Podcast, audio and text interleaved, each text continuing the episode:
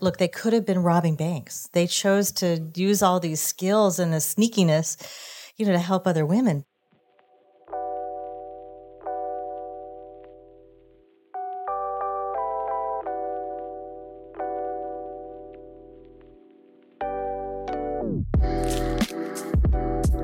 Hello, and welcome back to The Director's Cut, brought to you by the Directors Guild of America. In this episode, the story of the clandestine network that provided service for women seeking safe, affordable, and illegal abortions is unveiled in director Tia Lessin and Emma Pildes' documentary, The Janes. Screened as part of the DGA's documentary series, the film tells the story of the Jane Collective, a group of women who used code names blindfolds, and safe houses in an underground service for women seeking abortions in the years before the Roe v. Wade decision. In addition to the Janes, Ms. Lessin's credits include the documentaries Behind the Labels and Trouble the Water, the latter of which was co directed with Carl Deal. The Janes is Ms. Pildes' directorial debut and was nominated for the Grand Jury Prize at the 2022 Sundance Film Festival.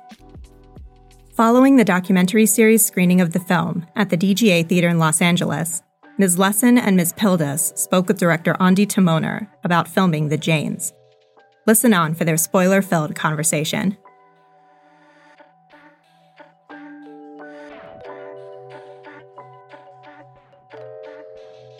I feel like we're just continuing the conversation because we just had such From a dinner. wonderful dinner. yeah. um, but uh, I found so much of what you told me over dinner. I feel like a cheater, but I, I'm going to have you tell everyone now about it. So tell tell me about how this collaboration started. Um, for you, Emma, it's your first, it's your directorial debut, but you've been a producer for a while now. And um, yeah, how did how did you come together, and how did you work as co-directors? So I have a family connection to this film. My dad is the lawyer um, in the film. Um, Judith was his first wife. So my brother, I always feel like I need to get like a family tree out to explain this to people. So if you don't catch on, don't worry about it. But um, my brother, my half brother, I guess, um, started developing this um, in you know when when Trump was elected. So it was your your father that you shared, and you were from the second marriage, and so the his son is a producer, right? And the phone rang in the movie, remember? And it's 110 years that he was facing, uh, that all of the women involved were facing, and he had to cope with that and Daniel deal with that and drag it out, right? And drag it out till Yeah. Roe v. Wade. Well, yeah, I mean, Joanne, the the lawyer, really, the criminal attorney, um, really, you know, worked the case over over all those months and stalled and stalled and stalled and stalled, you know, as Roe was making its way through. But, but yeah, my dad got them out, you know. And then he was a baby at the time, but he had the impetus to make this now or to bring it to you Yeah. um, because of all of what's happening, right? Yeah, he was just he was watching the you know Trump starting to pack the courts with ideologues, and he said we're in trouble, you know, and so he started talking to his mom about would the women be up for this, and came to me, and then we dragged Tia in, thankfully, and you know.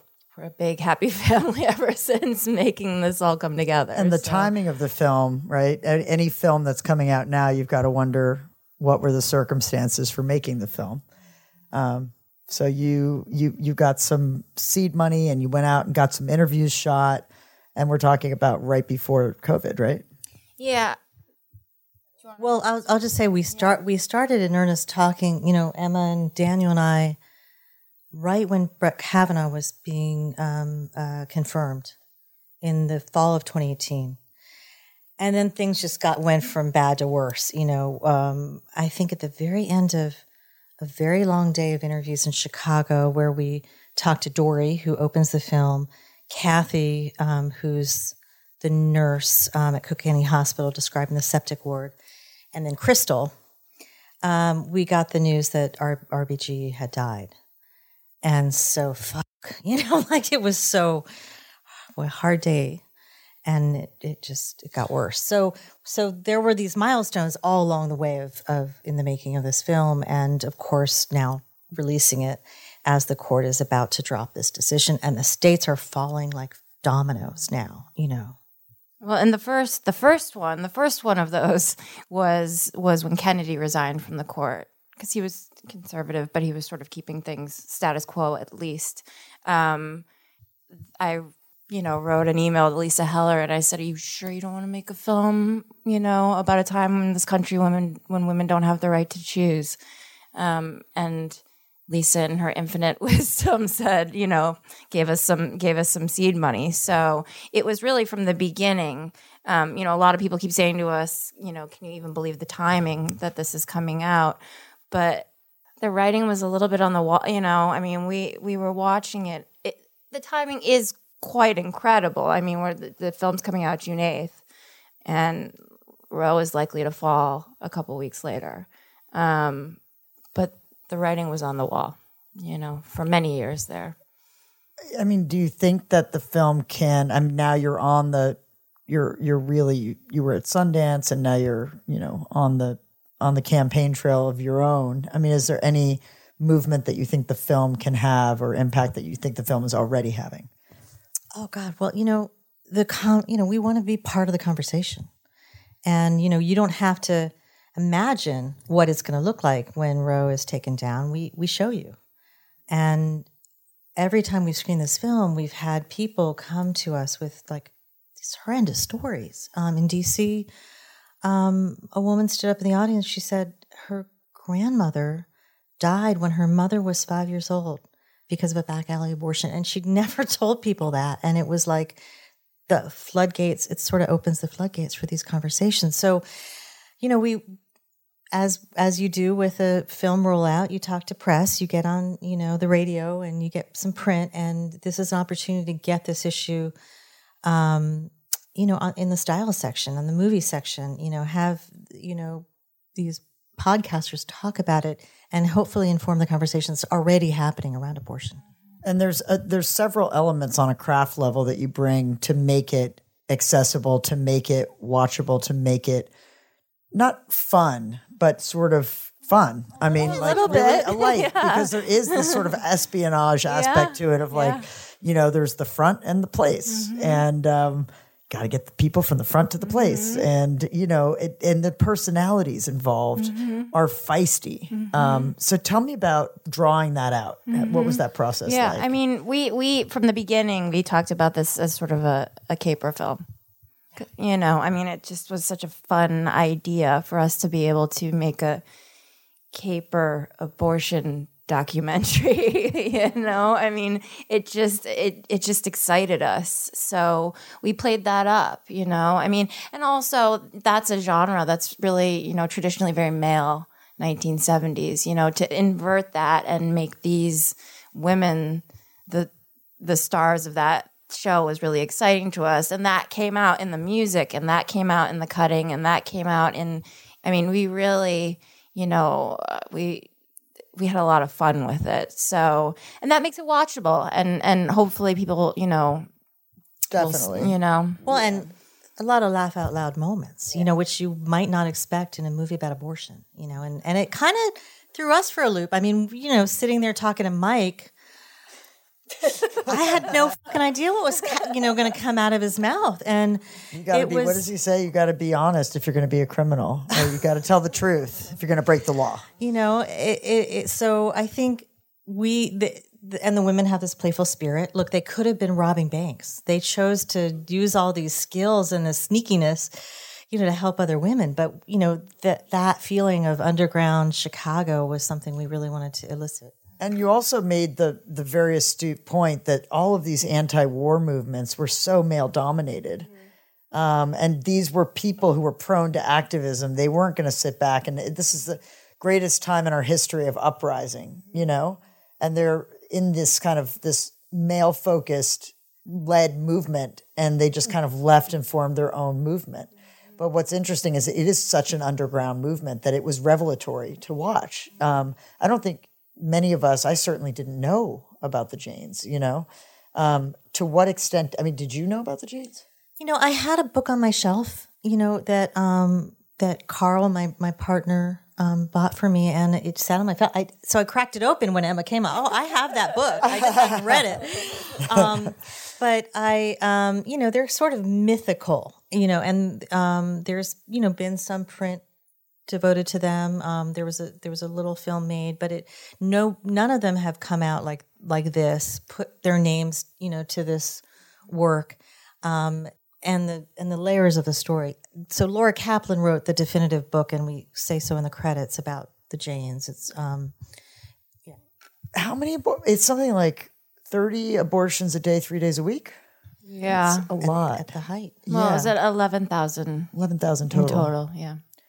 And you also plunge us into dynamics. I mean, tell us about the sepsis story and what happened with that, and how you pulled that out. Um, Of the woman that died. Sad, yeah, very. Yeah. Yeah. I mean, that certainly was something that they hadn't talked about on the record, really. I mean, it, it was in Laura's book, but that all, it was all, Laura's book was all aliases. So, um, it was, you know, it was a sensitive one and, um, but one that we really wanted to include because it, it really impacted them, you know, and, you know, you have 19 year olds being responsible for helping other women get abortions. There's something wrong, you know, and, and th- that woman didn't die because of them, but, you know, but it's just, you know, we talked, Tia and I talked a lot about how everybody's a victim here. In, not in that they don't have agency in their lives, but that they shouldn't be put in the position to be giving health care to other women, you know? I mean, that should be that should be the bigger institutions that are supposed to be responsible for that. So it was important for us to put that in, even though they weren't responsible for that death, to show the stakes and how it was affecting them.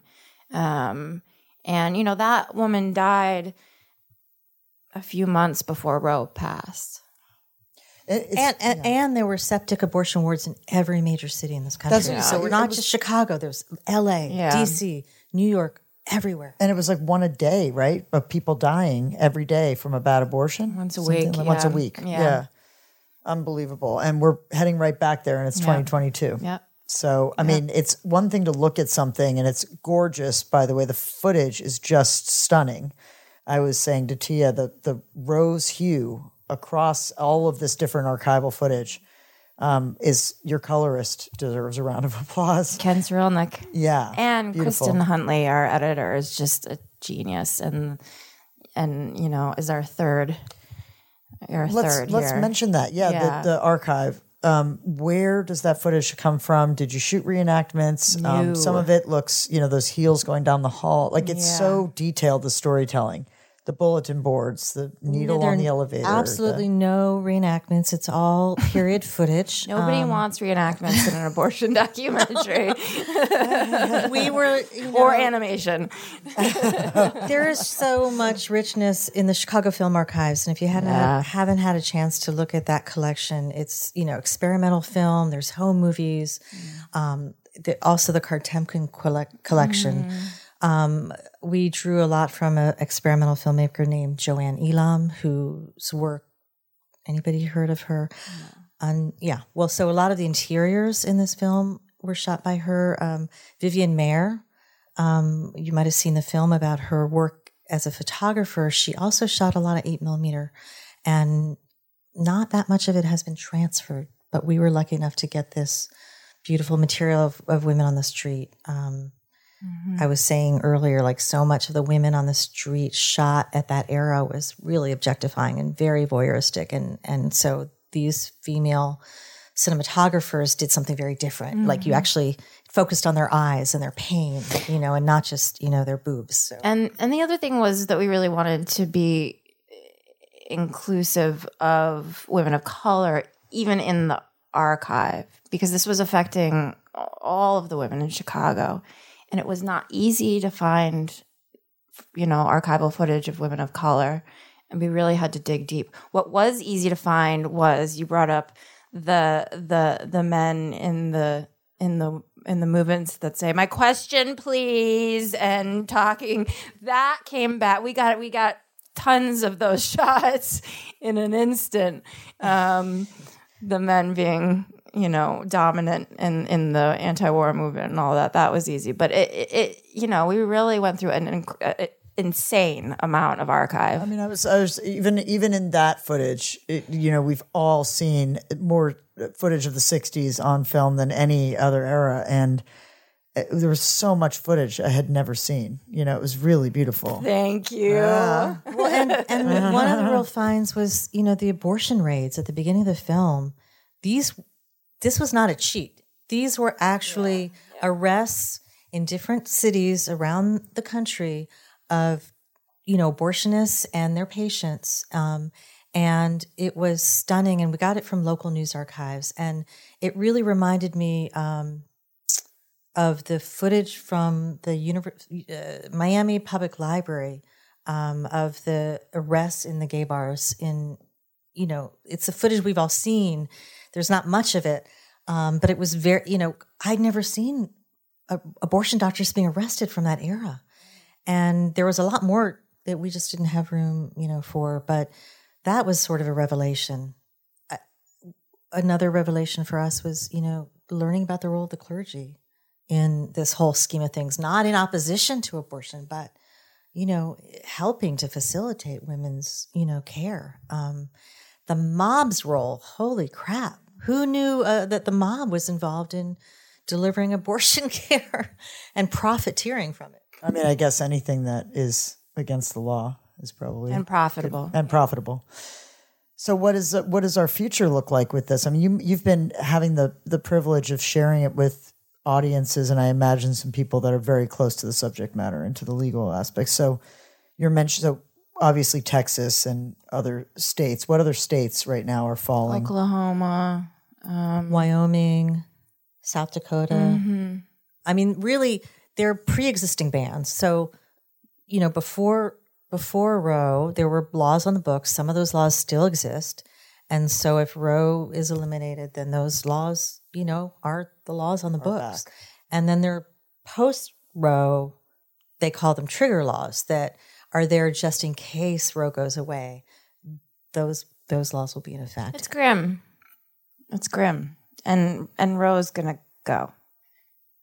Um but there's a lot of people doing stuff like this and a lot of people being, you know, decent and helping other women and that's not the way it necessarily should be, but I guess you know, that's it's hopeful in that, you know, in seeing that, you know, we want to help each other no, this is going to become a roadmap of of probably other organizations to sprout up now. I mean, there's a lot of people doing a lot of things already, and the lot of- landscape has changed. You know, because there's the abortion pill; they don't have to do D&Cs in the same way.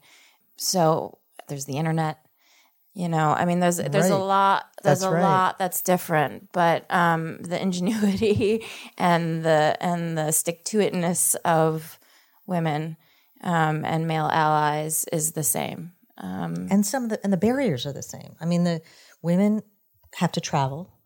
If you know, if they're in Texas, they can't get an abortion now. They've got to come here. They got to go to Southern California.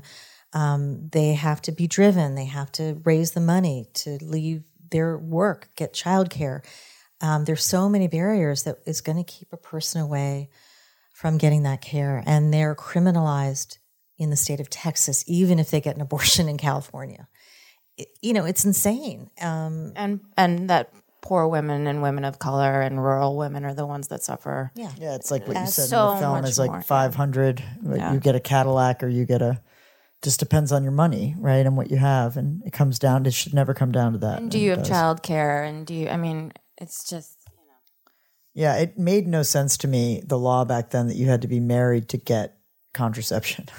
it was, uh, a little counterintuitive. yeah. That was taken down by a Supreme Court decision. You know, they they had to go to the Supreme Court to get that eradicated. That's not um, bundled up with Roe v. Wade, though, at all. No, it's um, no, so that's but that's who a knows? right. But soon this- that's next, right?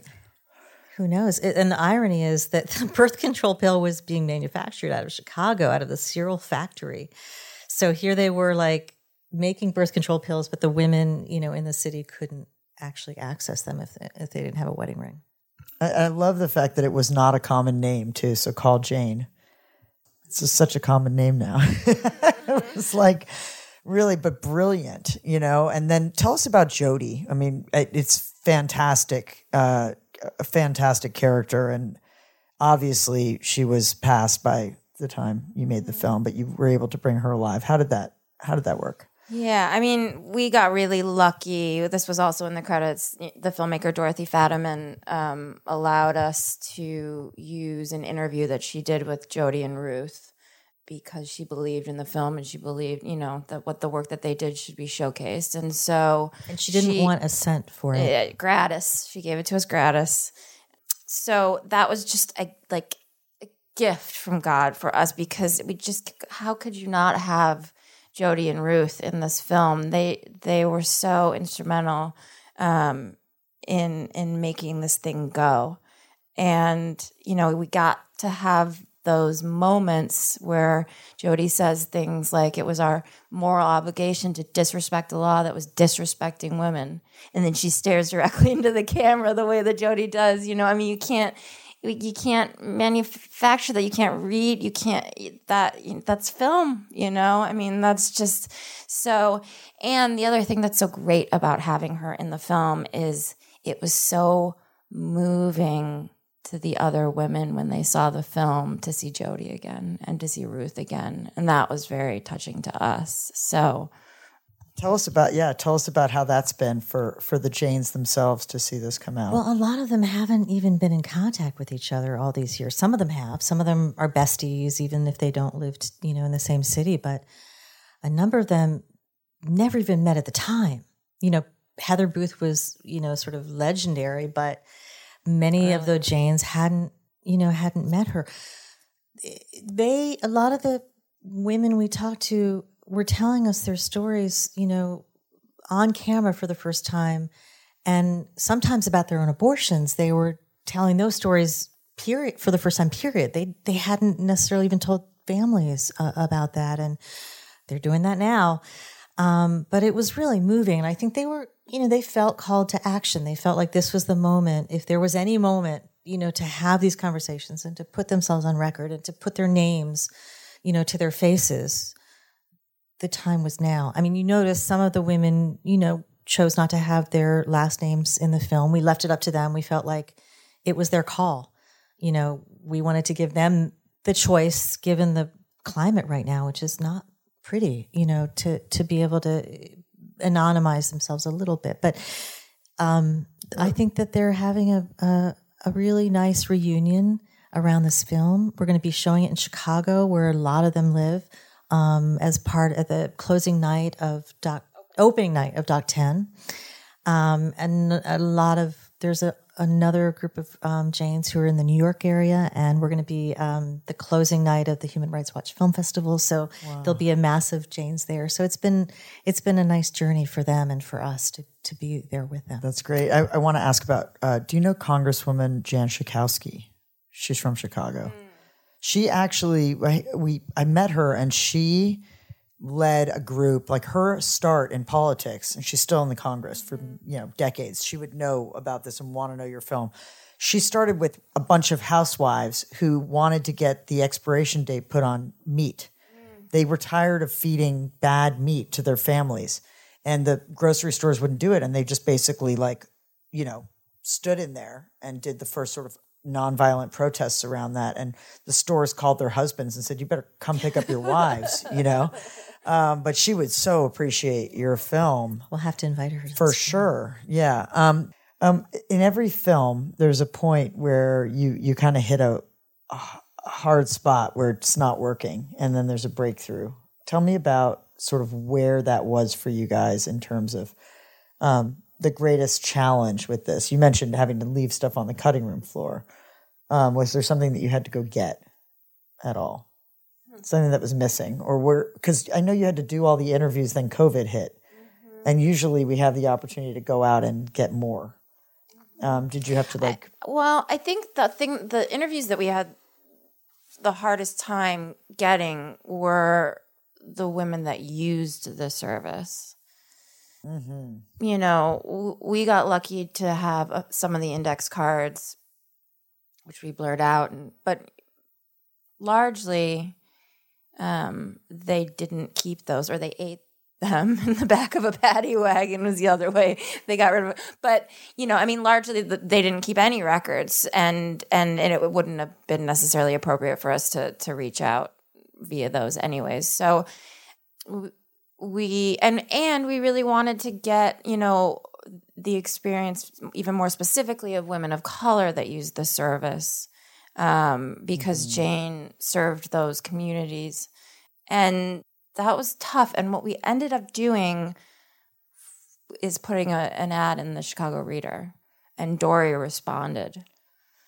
Um, and that was incredibly lucky. And you know, we spoke to her, we did a pre interview with her, and she said, Yes, I had a Jane abortion, and it was just so incredible. And she says all these just really moving things that she says in the film about, you know, about how she didn't know that women cared about each other these uh, this way and all of this stuff that's incredible and sort of at the end of the conversation she said oh and i had a mob abortion and we're like, oh my God, this is just so extraordinary. Now we have some somebody that experienced both.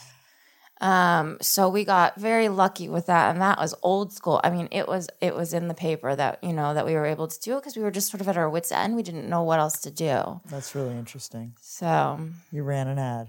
Yeah, ran an ad. Ima- imagine that people are still re- reading the newspapers. It wasn't even on the digital. That's actually you know? really smart yeah, simple yeah. and smart. Yeah, know? but to, you know, to answer your question about the, you know, I think we struggled a lot about where to put the septic abortion ward. I mean, it's such mm. heavy, heavy content, and you know, it's for a while it was at the end of the film. For a while it wasn't in the film. You know, the, like the talking about women self-inducing. You know, not just there were stories about women using Lysol.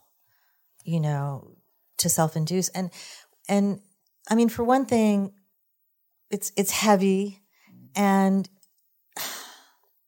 so what we what I think what we came upon was you know we needed we needed to put it early enough so it sort of sets some context mm-hmm. and people understand what the stakes are mm-hmm. that this is what the real stakes are but it's not early enough that it just sort of kills like people are going to walk out of the theater um, and luckily you know eileen gives us this sort of perfect opportunity because after she talks about smoking dope and there's this laugh line and kind of have this bit of a chance to release then we sort of get into Time this septic you know abortion. septic abortion yeah. ward and i feel like that you know it's it's going to be hard anywhere but i think that was the right place to put it it was really important also mm-hmm. to set up the stakes mm-hmm. uh, both of your answers are wonderful because you have a production challenge and a post-production challenge yeah. Um, tell us about developing the music. Mm. Max great... Avery Lichtenstein. So good. He's just so good. It was just one of those like kismet things, you know. We we brought him on and we spewed all these words and descriptors at him. Um, and we talked about the, the idea of of the caper, you know, thing in the 70s and sort of rooting ourselves in that in that milieu. And um and he just got it. He just got it. He would send us stuff and you know a lot of times it would just be it. Um so it was just one of those those magical collaborations. We got, we got incredibly lucky with him. And then we picked a couple you know we have a the MC5 song Tina Turner and Graham Nash, the trifecta. and the MC, MC5 was actually playing there. Yeah. It, this this was sync. You know, they were playing at the DNC, and mm-hmm. that footage sort of s- surfaced. Um, but that was sort of a lark. That you know, Emma was the genius behind getting that Tina Turner song. We had originally put in um, "Can't You Hear Me Knocking." Um, You'd be surprised that it was very expensive. The Stones were happy to have this in our film, but weren't happy to give us much of a discount. and we're like, what? You know, uh, it's a hard play in the in the montage the, the, of um, 1971, 72 abortion rallies and anti-abortion rallies, and um, and we were just racking our brain. We tried everything. I should have called you, Jim you would have known. Oh man. um, but like, so Emma finds this Tina Turner song. Never heard of it before, and it turns out it's called "Can't You Hear Me Calling." Like how, Perfect. and it's so wonderful. And the backstory, some of you may know if you've watched the the film about Tina Turner. You know, she mm-hmm. she had an abortion during this time when it was illegal, it was, you know, um, in the context of this very abusive relationship. Um, and she's talked openly about it and written about it. And so there's some, I don't know, to me, there's some sort of deeper meaning to have her voice in this film, to be speaking for all these women um, who, who can't. It's beautiful. And you, you commandeered that. You went to Tina. You made that happen. Yeah, that we love made that happen. Yeah, That's and, great. And and and Graham was very happy to to have the film be in. I mean, the song be in this film, and can't remember his name, but the the guy from the MC5 actually said I got on the phone with him because he we sent him the film to to look at before he was he was able to approve the use and he just wanted to tell us um, how moved he was by the film and how much it meant to him and how you know every you know every, a couple times a year people come and ask him to use kick out the jams and they never quite use it right and blah blah, blah. and this was this was he was really happy and so that That's so that awesome. made my rock and roll heart very happy. It's so, So, funny as a filmmaker. I geek out when I end up talking to these musical oh, artists. Oh, yeah. who- and then you show, you know, and so often you'll get a reply from a record label that's just like, no, can do, no, we don't do this. And if you can get to the artist Yeah. and they connect with the work, then Yeah. it's really that artist artist connection. Yeah. And it, ha- it can happen. Yeah. Soundtracks can come from that, Yeah. you know Yeah. but that's a great story. And I it just I guess I'll wrap up by asking you about your backgrounds because I think it's really awesome for people to hear sort of how you arrived, like where this film falls in in your of where Tia, you I know from back with um, Trouble the Water. This is how I came to know you and Carl. Um, but you started with Michael Moore, right? Can you tell us a little bit about your past that led you to this great moment? Well, here? actually, I started. Um, I think my second job in fil- film and video was for working for Davis Guggenheim's father, Charles, um, in D.C. Yeah, you just mentioned that. and uh, and I got to go to the Pine Ridge Reservation in South Dakota because the producer was super pregnant, and Charles was super old, and nobody wanted to go to South Dakota in the winter, and so that was my first like field gig, and um and I I was kind of hooked, and uh, moved to New York. Um, Carl went to journalism school there, and I somehow somebody got me a copy of the pilot for TV Nation, the um, 1995 Michael Moore's TV show um, that Jim Czarnecki produced, and I was blown away. I'd never seen TV like this. I mean, this was long before The Daily Show. It was long before, you know, um, documentaries in their you know heyday. I had seen Michael's, you know, uh, Roger and Me in the theater in DC years earlier, and I was like, I got to work on the show, and somehow I just bugged Jerry cut for like enough times that I got hired. Um, you know, I knew how to cut on the Avid, and I got hired.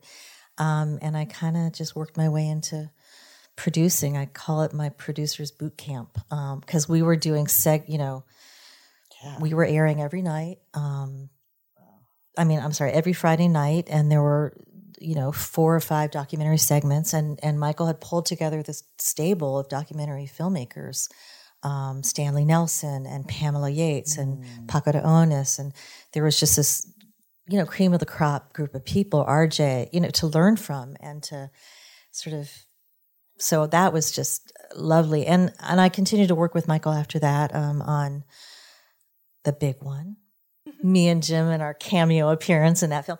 Um, and, uh, Bowling for Bowling for Columbine, thank you. Fahrenheit Fahrenheit 9/11 we made in what 10 months.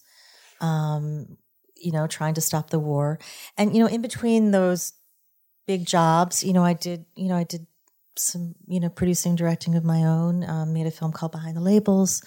Um, and then um, really by accident, you know, we stumbled upon Kimberly and Scott in New Orleans and Trouble the Water. You know, Carl and I were down there after Katrina and you know, we made that film. We realized, you know, I love collaborating with Carl. It, you know, he's a dream, and um, and we sort of got the bug to continue directing. We made Citizen Coke, and um, and then COVID happened, and we've had to divide and conquer a little bit. Um, and you know, it was a blessing. Now you have a new. that had you know Emma came. Get rid of that Carl guy.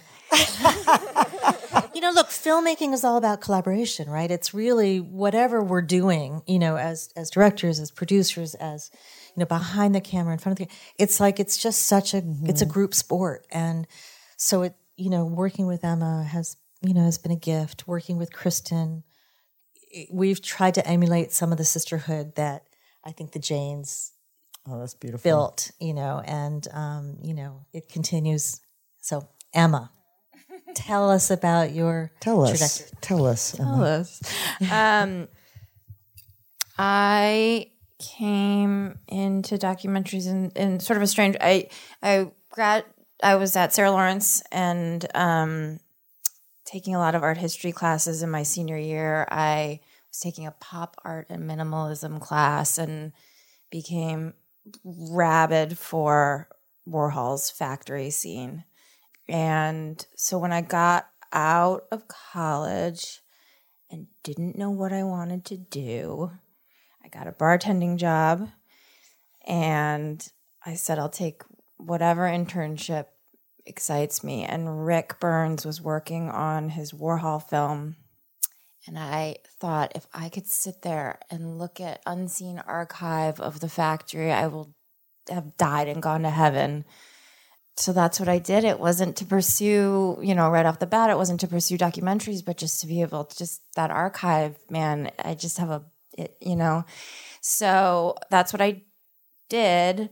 Um, I also worked on um, the final episode of New, his New York series, which alternately was watching people jump out of the World Trade Center. Um, so it was strange days, strange days, but I loved it and I loved being in that shop and I loved the the group sport of it. I loved I mean it just it just ticked so many boxes for me. So um, I continued to do that and I continued to do inter- internships until people started paying me and up and up and up and you know I worked on that Alex Gibney's Enron film. I worked, you know, um, and then eventually I landed at American Masters um, to work on a film for Susan Lacy.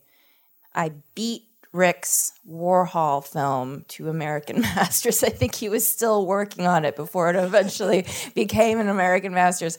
Um, and I worked with Susan, um, producing for Susan at American Masters with my producing partner Jessica Levin for years. And then when Susan left American Masters and went to HBO, Jessica and I left with her, and we have since produced the Jane Fonda film for HBO and the Spielberg film for HBO and the Ralph Lauren film for HBO.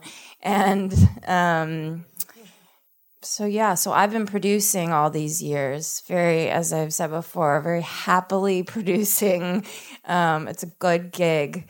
And, but then, you know, but then Daniel approached me about doing this, this film and, and I wanted to do it with Tia, but it was so personal, you know, I couldn't just produce. So, Have you been bitten by the directing bug now? here I am at the Directors Guild.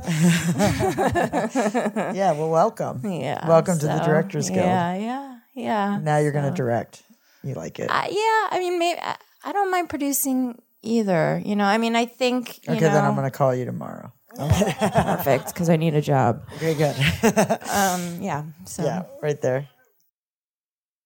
yeah. Um, can everybody in the back hear that? I know with mass. Okay, everybody can hear it. I mean, I, I look. I think the vast majority of people in this country support women's right to choose. You know, and there's some extremists and people who've who've you know hijacked the issue for political gain. Um, I think the people that we really need to worry about are, are are abortion providers. You know, who are doing that work. You know, every day, day in, day out. You know, if if there are haters out there, you know, I say Bring it on, Bring them on. you know, look, it it worked out okay for Marty and Last Temptation of Christ. I mean, I look, we this we hope this movie engages people. Look, like it or hate it, you know, this is this is something we need to talk about. This is something that we need to, you know, grapple with.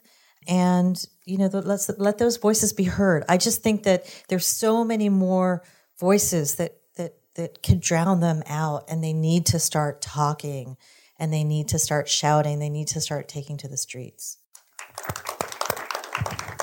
That's a great note to end on. All right. Thank you both Thank so you. much for coming and Thank for making you. this film. Thank you. Yeah, I really thank you for all it. your wonderful work oh, on Dan. Thanks, Tia. So looking That forward was fun. That was really fun. Thanks for listening to another DGA Q&A. If you'd like to hear more from our documentary series, check out episode 329, featuring director Matthew Heineman discussing his documentary film The First Wave with Mark Levin. The director's cut is available wherever you listen to podcasts. And please share, subscribe, rate, and review. We'd love to hear your feedback, and you can help fellow film buffs find the show. Thanks again for listening, and we'll see you next time. This podcast is produced by the Directors Guild of America.